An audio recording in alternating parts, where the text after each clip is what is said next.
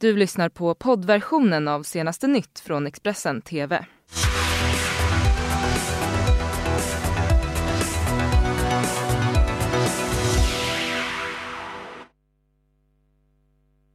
Välkommen hit till senaste nytt. Det här är våra rubriker.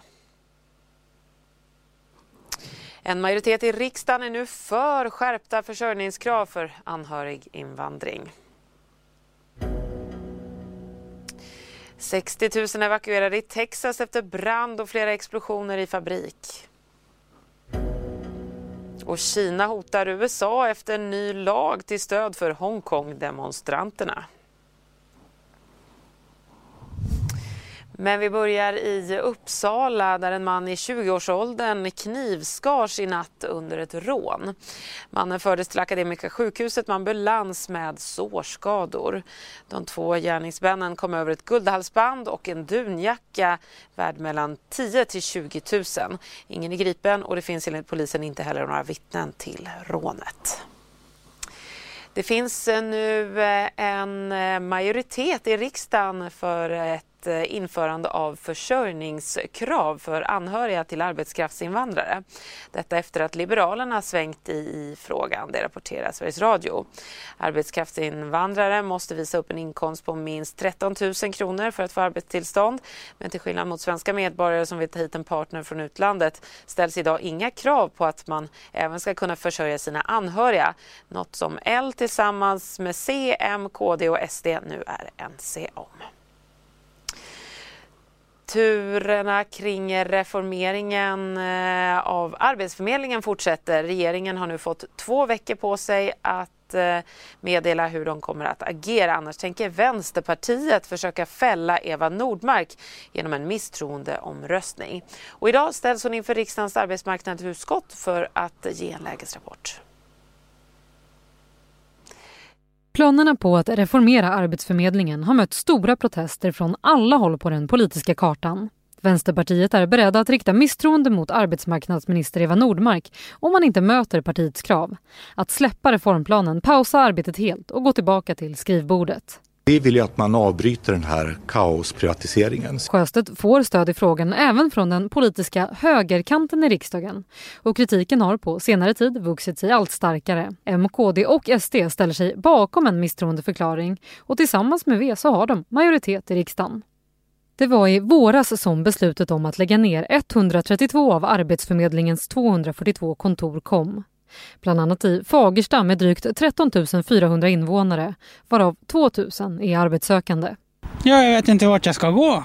De har inte skrivit upp något. Jag tycker att det är hemskt. Centraliseringen är inte bra i alla lägen. Nedläggningarna förklarades med att myndigheten behövde anpassas efter den budget som blivit mindre med M och KDs anslag. Den budget som moderater, kristdemokrater och sverigedemokrater röstade igenom här i december i fjol, det är den som dramatiskt har försvårat och försvagat Arbetsförmedlingen. Arbetsförmedlingen ska enligt januariavtalet också genomgå en stor reform. I den nya formen så ska privata aktörer också vara med i arbetet med att få ut arbetssökande på marknaden. Vi vill eh, utreda hur de juridiska förutsättningarna ser ut för möjligheten för kommunerna att kunna bidra i ett nytt Eh, system där fristående aktörer blir de som huvudsakligen eh, matchar och rustar mot nya jobb. I mitten av oktober kunde Expressen avslöja att hela reformen riskerade att spricka på grund av den kaosartade processen och stora motsättningar mellan januaripartierna. Och i veckan kom beskedet att regeringen och dess samarbetspartier COL drar i nödbromsen. Nu vill man stoppa nedläggningen och till och med återuppta de kontor som redan hunnit stänga. Men exakt hur många och vilka kontor som kommer att beröras av de nya instruktionerna är fortfarande oklart.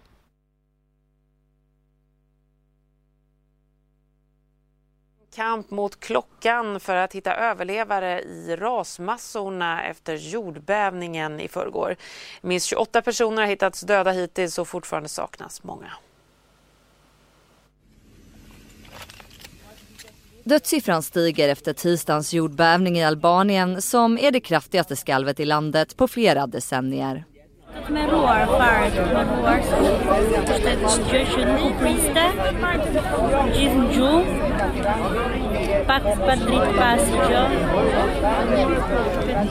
Landsorg utlystes på onsdagen samtidigt som räddningsarbetet med att hitta överlevare i rasmassorna fortsätter.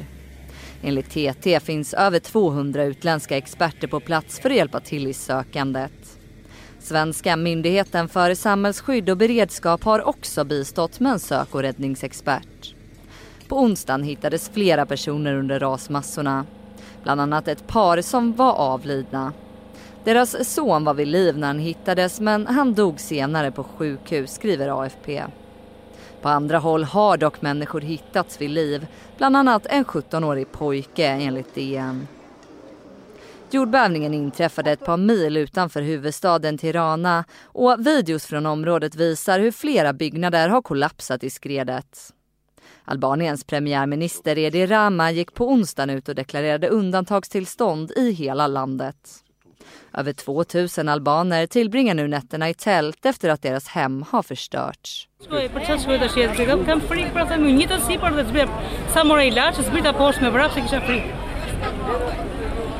Zbrita poshtë fillon në sa hypa si të zbrita me vra poshtë nga Kjo është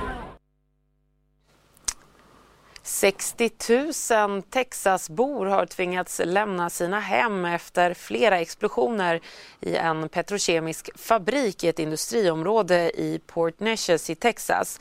Den första explosionen ägde rum redan igår förmiddag svensk tid och har sedan dess efterföljts av en kraftig brand och flera explosioner.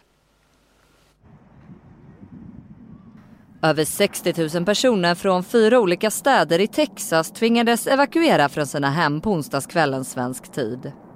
Det är efter kraftiga explosioner i ett industriområde i Port Neches i Texas. Det här skedde efter en explosion som inträffade i en kemisk fabrik i industriområdet under natten mot onsdag. I samband med den explosionen så uppkom en våldsam brand som ska ha orsakat de ytterligare smällarna under onsdagen.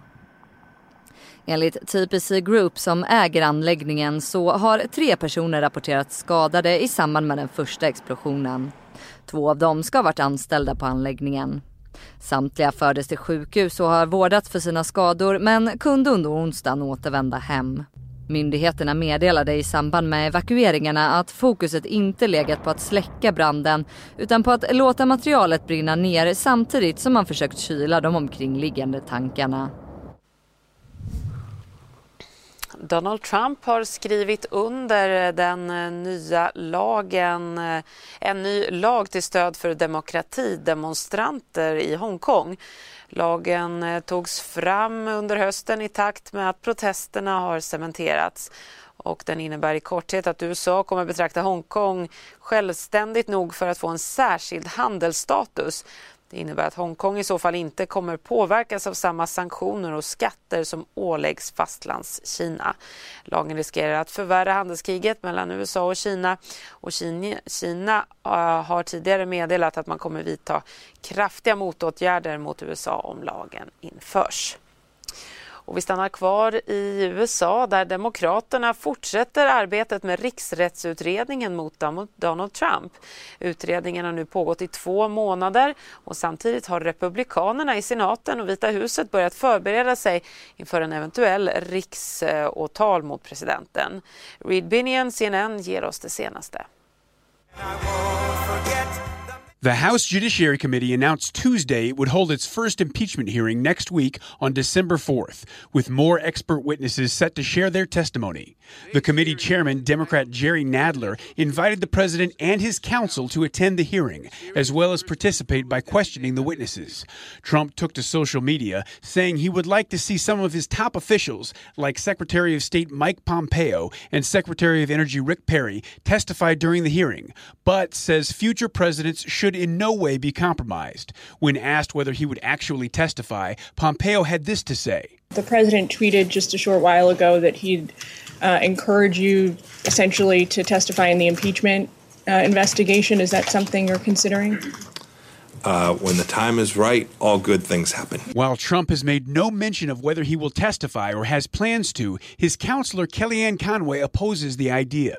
I certainly wouldn't advise the president at this point to testify or to provide written answers. The hearing announcement comes as the Intelligence Committee plans to release its report summarizing its investigation after Congress returns from its Thanksgiving recess next week. I'm Reed Binion reporting. They're pushing that impeachment witch hunt, and a lot of bad things are happening to them. Because you see what's happening in the polls? Everybody said, that's really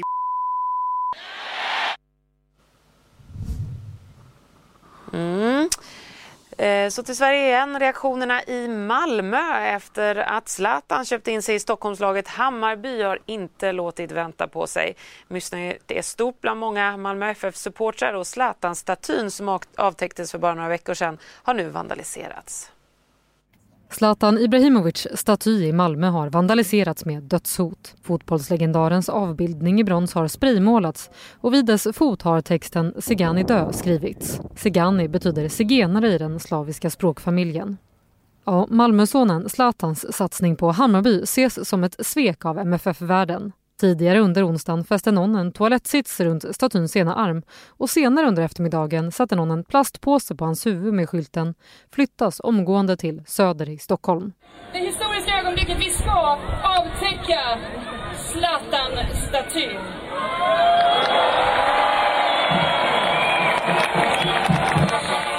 Det har snart gått tre månader sedan den 8 oktober då Zlatans staty avtäcktes i MFFs hjärta mellan gamla och nya stadion.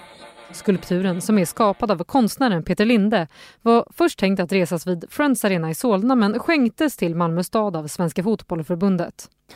Kommer man till Sverige och vill se något som betyder något väldigt mycket globalt, då kommer man till statyn. Inte till kungens staty, utan där är den riktiga statyn, med all respekt för kungen. Ibrahimovic har i en exklusiv intervju med Sportexpressen berättat om vad statyn betyder för honom. Det är min legacy, det är det jag gått igenom, eh, det jag står för. Under sommaren så fick både Nilla Fischer och Caroline Seger uppleva sina respektive statyer vandaliseras. Men Zlatan själv var vid tillfället inte orolig. No worry about that. We have all Rosengård protecting that, so uh, we're in good hands. Mm, med det så sätter jag punkt för den här nyhetsuppdateringen. Du har lyssnat på poddversionen av senaste nytt från Expressen TV. Tillförordnad ansvarig utgivare är Klas Granström. Ett poddtips från Podplay. I fallen jag aldrig glömmer djupdyker Hasse Aro i arbetet bakom några av Sveriges mest uppseendeväckande brottsutredningar går vi in med hemlig telefonavlyssning och, och då upplever vi att vi får en total förändring av hans beteende. Vad är det som händer nu? Vem är det som läcker? Och så säger han att jag är kriminell, jag har varit kriminell i hela mitt liv men att mörda ett barn, där går min gräns. Nya säsongen av Fallen jag aldrig glömmer på Podplay.